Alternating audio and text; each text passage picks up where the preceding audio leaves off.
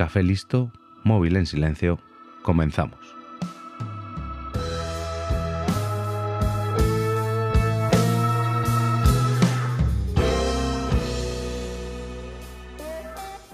Hoy te traigo una historia misteriosa y que a día de hoy no se sabe a ciencia cierta cómo ocurrió.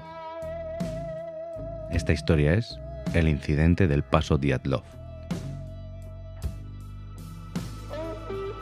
El incidente del Paso Diatlov fue la muerte inexplicable y misteriosa de nueve excursionistas durante una ruta difícil en un paso de montaña de los Montes Urales entre el uno y el dos de febrero de mil novecientos cincuenta y nueve.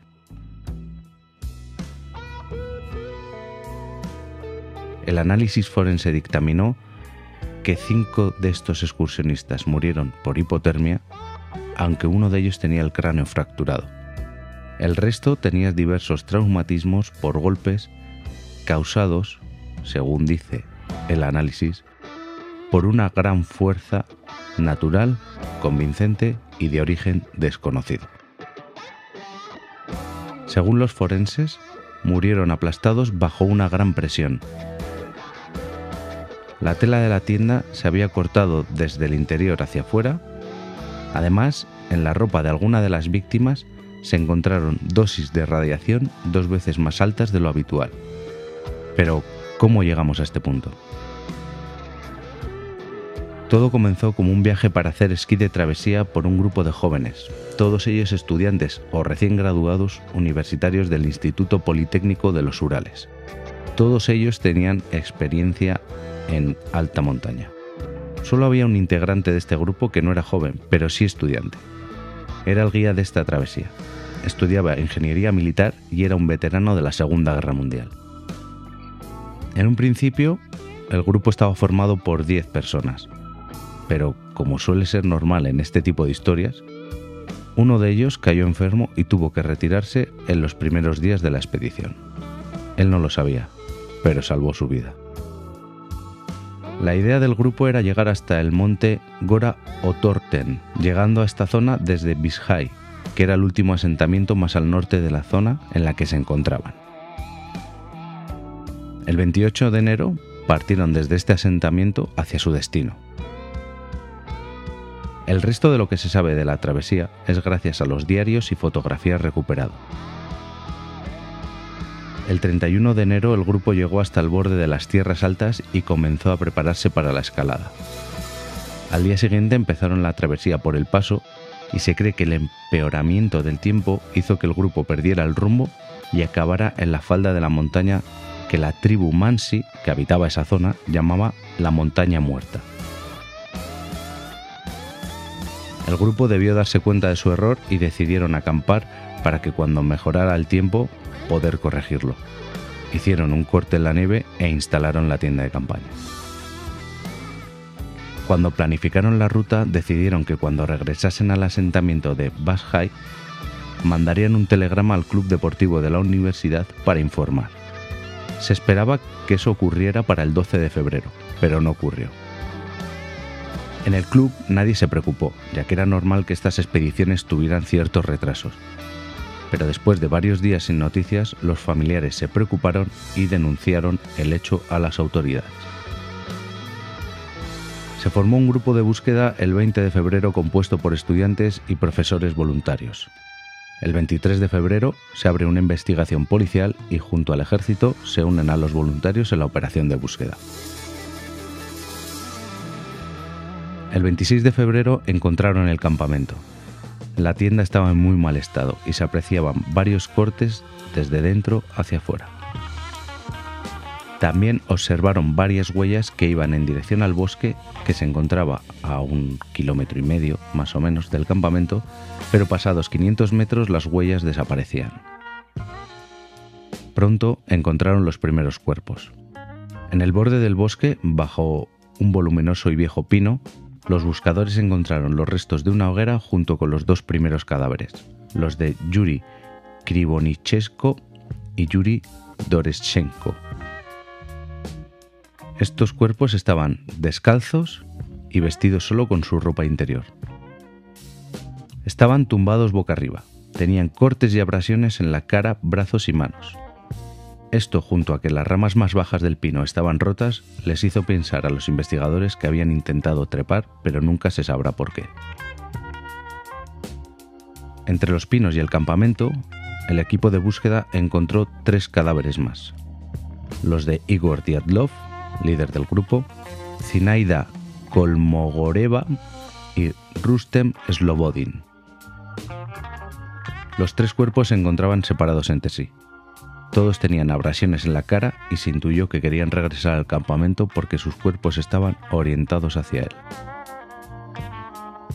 A diferencia de los otros dos cuerpos, estos estaban mejor vestidos, pero descalzos. Puede ser que salieran en busca de sus compañeros al bosque y al no encontrarlos decidieran volver. Nunca se sabrá realmente lo que quisieron hacer. La búsqueda de los otros cuatro expedicionarios se prolongó durante más de dos meses. Fueron encontrados por fin el cuatro de mayo, bajo unos cuatro metros de nieve, en el arroyo de un barranco en el interior del bosque y cerca del refugio improvisado a unos setenta y cinco metros del árbol donde fueron encontrados los dos primeros cadáveres. Ludmila Dubinina fue localizada de rodillas, apoyando el pecho sobre una roca. El agua corría por su cara, las cuencas de sus ojos estaban vacías y la lengua también estaba ausente. Semyon Zolotarivo fue encontrado en el barranco, también con las cuencas de los ojos vacías. Los cuerpos de Alexander Kolobator y Nicolai Tibux Vignole se encontraron juntos abrazados uno a otro, espalda contra pecho. Los cuatro se hallaban mejor vestidos que el resto de sus compañeros, incluso alguno estaba calzado. La autopsia de los cinco primeros cuerpos reveló que no había lesiones que hubieran podido provocar la muerte de ninguno de ellos. Además de diversas abrasiones en la cara y brazos en los cinco cadáveres, el análisis forense destacó una fisura de unos seis centímetros en el hueso del cráneo de Slobodin y una contusión en el costado de Kolmogorova, producidos estos por objetos romos. La conclusión de los forenses fue que los cinco excursionistas localizados el veintiséis de febrero fallecieron por hipotermia. Sin embargo, lejos de clarificar la secuencia de los hechos, las autopsias de los otros cuatro cuerpos hallados más tarde cambiaron drásticamente el desarrollo de la investigación. Los cuatro fallecidos mostraban lesiones mortales. La autopsia posterior mostró que la lengua de Ludmila Dubinina estaba ausente sin determinarse la causa de esta ausencia. Además, presentaba fracturas en las costillas, al igual que las de su compañero Zolotario.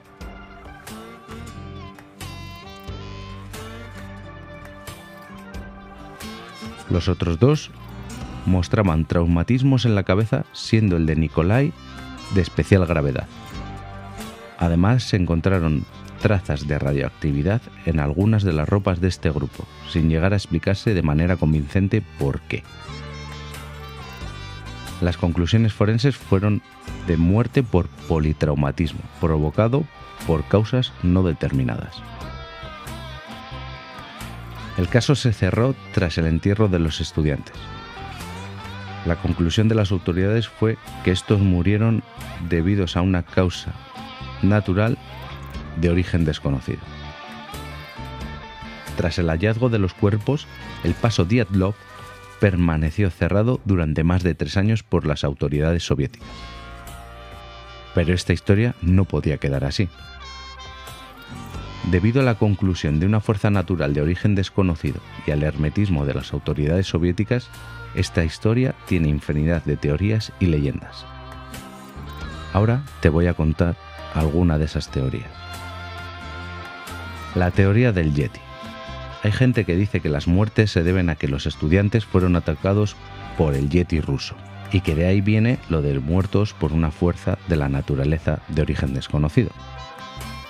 Esta teoría se basa en que todos huyeron despavoridos en diferentes direcciones. que por eso dos de ellos hicieron un fuego para ahuyentarlo e intentaron trepar. También se apoya en los golpes mortales que tenían algunos de ellos.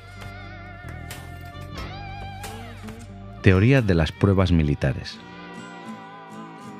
Se dice que en esa zona se llevaron a cabo diversas pruebas militares, ya que era una zona despoblada. Durante una de esas pruebas fue cuando los estudiantes realizaban su excursión y tuvieron la mala suerte de estar en el camino de los misiles. Esta teoría se aprovecha de las abrasiones, de que salieron huyendo, de las contusiones como consecuencia del impacto de los cohetes y de haber encontrado radiación en algunas de sus ropas. Dicen que al haber estado expuestos a armas radiactivas huyeron e intentaron salvarse quitándose las ropas contaminadas.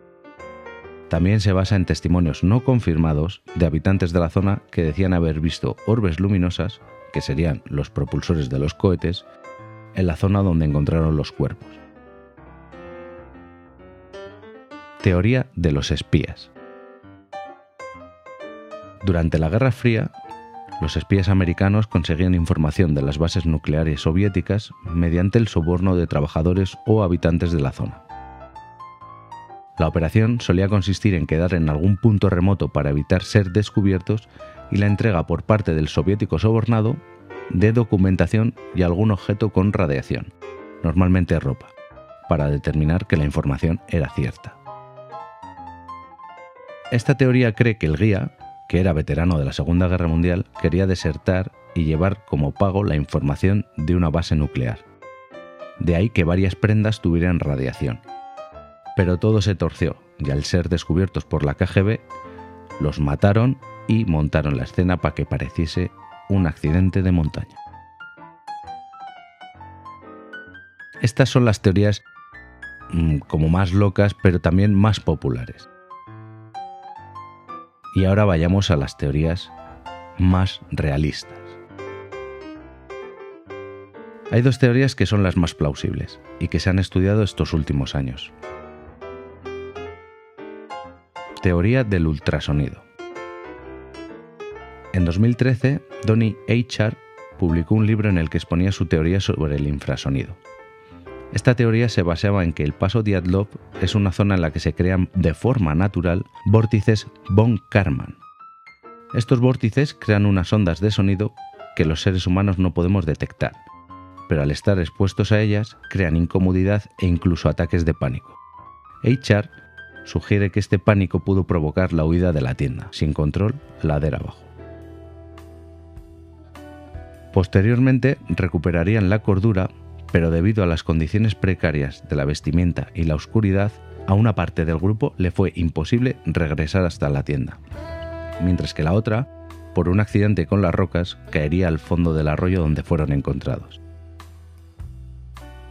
Esta teoría también dice que debido a estos vórtices en la zona no se aprecia vida animal, porque estos evitan esas ondas de sonido y por eso la tribu Mansi, que habita la zona, llama a esa montaña la montaña muerta. Teoría de la avalancha. La teoría de la avalancha es la que se tiene como versión oficial y que en los últimos años se ha demostrado como la más posible. Esta teoría dice que el corte que hicieron en la nieve para instalar el campamento, unido a unos fuertes vientos que bajaban por la ladera, crearon una avalancha que fue la causante de la muerte de los excursionistas. En dos mil veintiuno, un estudio científico publicado por la prestigiosa revista Nature analizó y demostró que un tipo de avalancha conocida como avalancha de losa podría explicar algunas de las lesiones de los excursionistas. Este estudio se realizó con la ayuda de un simulador de avalanchas informático de origen suizo. Nunca se sabrá qué es realmente lo que pasó esa noche y qué es lo que se llevó la vida de los nueve excursionistas. Lo que nos queda son teorías y el nombre que se le dio al paso en conmemoración de sus muertes, poniéndole como nombre el del líder de la expedición. Y esto ha sido todo. Y como lo prometido es deuda, en menos de quince minutos, espero haberte entretenido y haberte causado un poco de curiosidad. Hasta la próxima.